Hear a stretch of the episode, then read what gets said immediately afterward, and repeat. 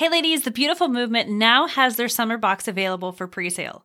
This means that you have the chance to sign up before these boxes sell out again. If you have not had the opportunity to get one of these boxes, grab your box today. These boxes are becoming so popular, they're actually selling out. The theme in this box is Walking with Jesus, a box that will help you grow deeper with God this summer. It's the perfect summer starter kit that you don't want to miss. Head on over to www.jointhebeautifulmovement.com to sign up today. Be sure to use the discount code UncommonTeen, all one word, for 15% off your first box. You can also follow the Beautiful Movement on Instagram at the underscore beautiful underscore movement. Ladies, you don't want to miss this. Welcome to the Uncommon Teen Podcast, the podcast for Christian teen girls. Each week, we talk about real life issues that you're facing and how to overcome them in a way that stays true to who God created you to be. I'm your host, Jamie Kirschner, and I'm so excited to be here with you today. It's so easy for us to want to become somebody that we're not. We are an expert at picking out all of the things that we don't like about ourselves. But when it comes to finding things that we like, it's almost impossible. However, did you know that God created you just the way that you are on purpose? And he saw you as something good. Ecclesiastes 3:11 tells us that God has made everything beautiful in its time and that he has a purpose for your life. He wants to use you to do something big with your life. He wants to use you to be a world changer. The way that you were made fits right into what it is that God created you to do. Ephesians 2:10 says that you are God's masterpiece. He had a plan for your life before the world was even formed, way before you were ever even born. He thought about every detail about you and said, I want her so she can use who she is to shine the light of Jesus in this world. Ladies, you're unique, which means you are one of a kind. There is no one else in the world like you. And that is an amazing thing. When you try to become someone you're not, because that's not who you are, it gets frustrating. The best that we can ever be when we try to be like someone else is second best. The best person that you can be is you. Embrace who it is that God created you to be. Yes, there are things that we need to work on. There are areas where we need to grow in. Absolutely. But He can't use you if you don't like who you are. When you embrace your differences, your uniqueness, who God created you to be, that's when you will truly discover your purpose in life. Now, discovering your purpose is a journey. It's not going to happen overnight, but it starts with knowing who it is that God created you to be. When you take your differences, your unique personality, your gifts, your talents, and I take my differences and we use them together to make a difference for the Lord, that's when we will change this world. But not until then. So, how do you embrace who you are? How do you step into being the person that God has called you to be? Well, it starts with spending time with Jesus daily. Acts 4:13 says, "And for those who don't know, this is the verse that Uncommon Teen was founded based off of. It says, "Now when they saw the boldness of Peter and John and perceived that they were uneducated common men, the crowd was astonished because they had recognized that they had been with Jesus. These were just common men. They didn't have any education, there was nothing special about them. But because they had spent time with Jesus, these men turned from common men into uncommon men. The same thing is true for us. In this verse, we see that when you spend time with Jesus, he changes you for the good, and people notice. I was reading in Galatians chapter 1 this week where Paul talks about his past. And for those of you who don't know who Paul is, he wrote about two thirds of the New Testament. But before he became a Christian, Galatians 1.13, Paul talks about how he persecuted the church and how he tried to destroy it. He spent his life enjoying killing Christians. Pretty crazy, right? But it wasn't until after Paul met Jesus that his life was radically changed. Only God could take someone whose sole purpose was to destroy Jesus and everything that he stood for, and then use that man to write a huge portion of the Bible. When you spend time with God, He takes what was common or plain or what you didn't like and He changes it, He transforms it, and He makes you uncommon. So, in what ways do we spend time with God? Well, the first way is reading the Bible. I encourage you, read your Bible first thing in the morning. I like to start my day out learning from God, who has all the wisdom I could ever need. Psalm 119, 130 says, The unfolding of God's word, or the Bible, gives light. It imparts understanding to the simple. Have you ever tried to walk through a room that was pitch black? Most likely, if you have, you found yourself tripping over like anything and everything that was out of place, or you just forgot was there. When we don't get into the Bible on a consistent basis, that's exactly what our life is like. We're walking around in the dark, trying not to stumble, trying not to fall. However, when we spend time reading the Bible, when we spend time with God, not because you have to, but because you realize that the Bible has the key to life, it has all of the answers to everything we could ever imagine. When we spend time in the Bible, not because we have to, but because we get to, it turns from us walking through life in darkness and tripping over everything to, you know, at first becoming like a small pen flashlight. It's a small light, you can kind of see where you're going, and so it's a little bit easier not to trip. But the more that you get into the Bible, the bigger that light becomes until it's like you flipped on the light switch and now you can see everything. The Bible says that the Word of God is a lamp to our feet and a light to our path. It guides us, it directs us, it leads us in the right way so that we're not stumbling and falling. Now, if you need a good place to start, I encourage you read through the book of John or the book of Ephesians first. There are four books of John. There is the Gospel of John, which is towards the beginning of the New Testament, and then there's 1st, 2nd, and 3rd John. I encourage you start with the book of John, just John. or the book of Ephesians. They're really great places to start to really get an understanding of how much God really loves you. The second way that we can spend time with God is through prayer. 1 John 5 14 to 15 says, And this is the confidence that we have toward God. We can be confident that if we ask anything according to his will, God hears us. Well, what is God's will? God's will is his word. So the more that we get into his word, the more that we understand what God's word says about us, the more confident we can become when we pray. And then verse 15 says, And if we know that he hears us in whatever we ask, we know that we have the request that we've asked of him. Mark 11, 24 says, Therefore I tell you, whatever you ask in prayer, believe that you have received it and you shall have it. So if the Bible says it, you can ask it and God says it's yours. You may not see it right away. It may not just drop into your lap, but you keep believing and you keep thanking God for it. And you're like, God, I thank you it's coming. I thank you, Lord, that you are bringing me good, godly friends that I connect with, I have fun with. I thank you, Lord, that they're coming. I don't see them yet, but they're coming. And just stand confidently knowing that they are yours. Now, prayer isn't just about you. prayer is also talking and connecting with God about how good He is.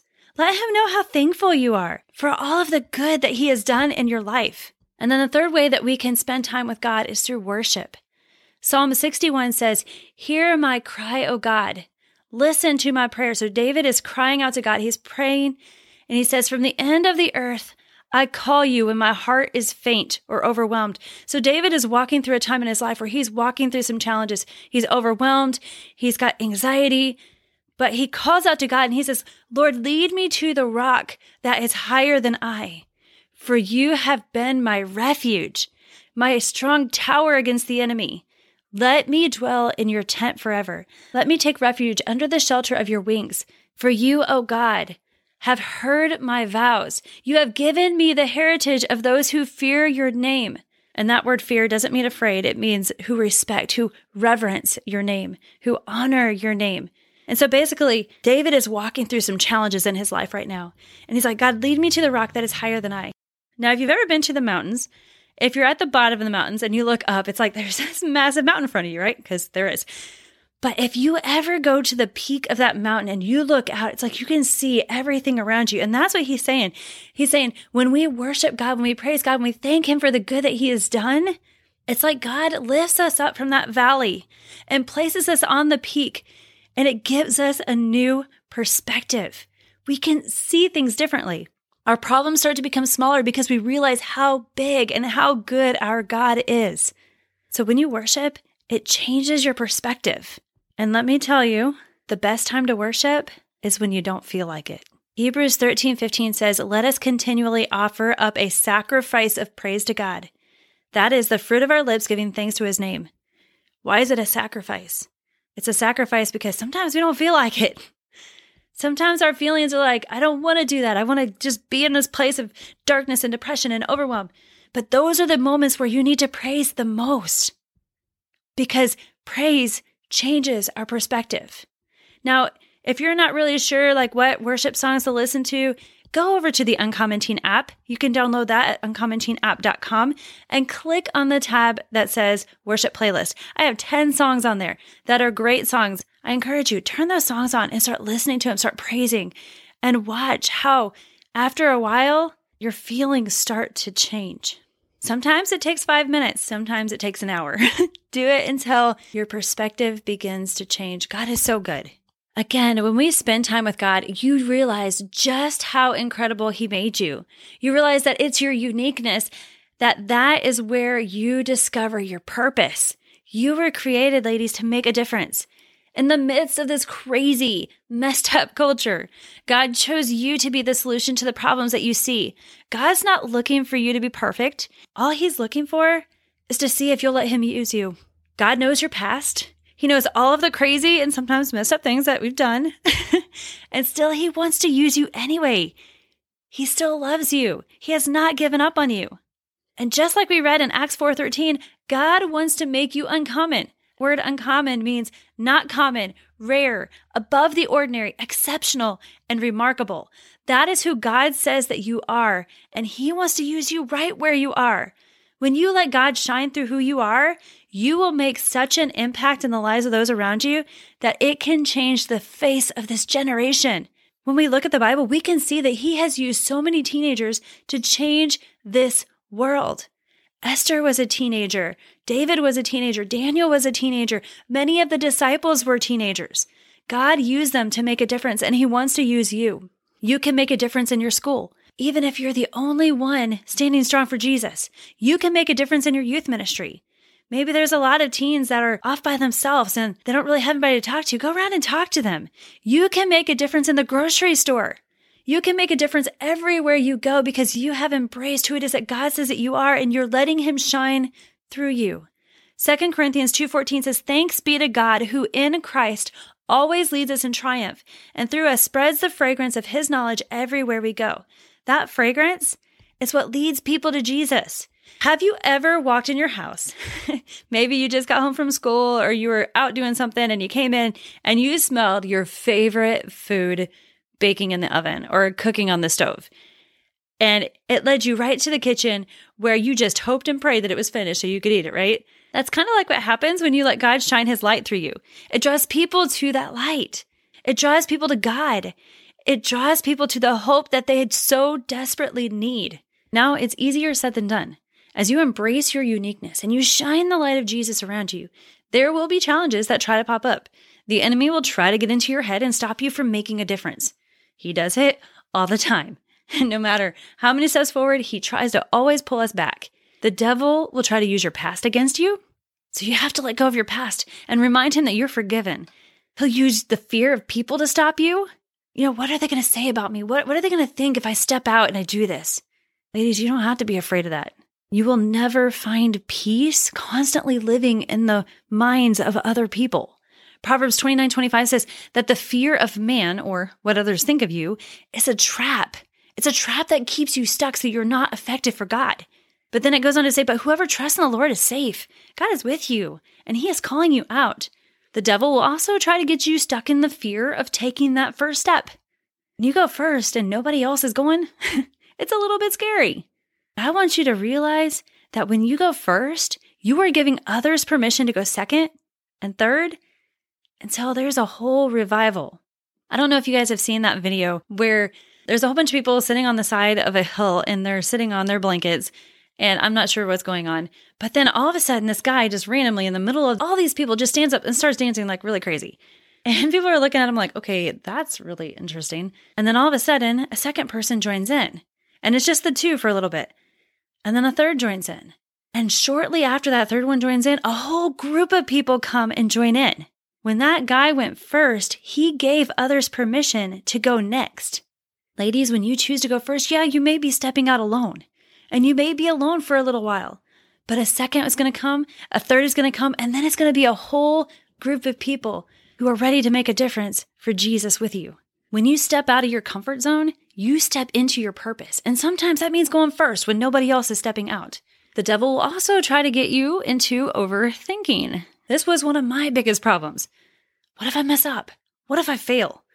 What if I have no clue what I'm doing? Ladies, we're all going to fail at times. Failing is simply an opportunity to try again better next time. And just because you failed at something, it doesn't mean that you're a failure. Failure is an attitude. It's an attitude that you adopt, that you make yours. It's not an action. So if you failed, that does not make you a failure unless you decided that you're a failure, which you are not. God says that you are. In Romans 8:37, you are more than a conqueror. If Thomas Edison had given up, he would have never invented the light bulb. If Abraham Lincoln would have given up when he failed, which was many, many times, he would never have become president of the United States. If Dr. Seuss had given up because he was rejected 27 times by book publishers, he would have never have written any books. If Henry Ford had given up, he would have never created the Ford Motor Company, which has revolutionized automobiles today. So ladies, if you've ever failed at anything, know that you're not alone. Just because you failed doesn't mean that you are a failure. Just get back up, learn from it, and keep going. Ladies, I encourage you go out this week and shine your light. You being here on this earth at the time that you are here is proof that God saw a problem that only you could solve. All right, ladies, I hope that this episode helped you this week. I hope that you see that you really are made amazingly. You are so beautiful. You are so unique, and God has a purpose and a plan specifically for your life. Now, I want you to repeat after me, and I want you to really mean it with all your heart. I am beautiful. I am valuable. My beauty and my value, they don't change. Even if someone fails to see how incredible God made me. All right, ladies, I hope that you have a wonderful week and happy new year. I cannot wait to see all that God does in your life this year. Don't forget, we still have spots open for our group coaching program. If you'd like to learn more, you can head on over to the Uncommon Teen app at uncommonteenapp.com or go to uncommonteen.com and click on the tab that says coaching. You can learn more about our group coaching programs there. We would love to have you join us. Have an amazing week, and we'll see you back here next time. Ladies, I hope that this episode helped you today. I hope that you know just how much God really does love you.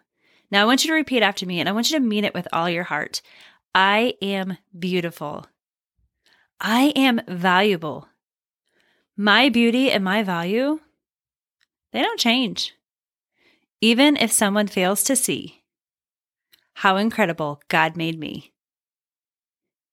All right, ladies, so I have a question for you. What does your summer look like?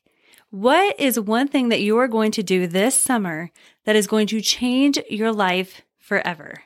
What are you going to do this summer to help you make friends who love Jesus that will help you grow in your walk with God, all while having a blast? If your answer is, well, not really a whole lot, well, I have something just for you that will help you do all of those things. Are you interested? What if you did something this summer that could change your life forever? Ladies, I want to invite you to join me for Uncommon Teen Live 2024 because you are going to do just that. You are going to meet your new besties. You're going to have a blast and grow in your walk with God. So grab your parents, head on over to uncommonteen.com and grab your tickets today.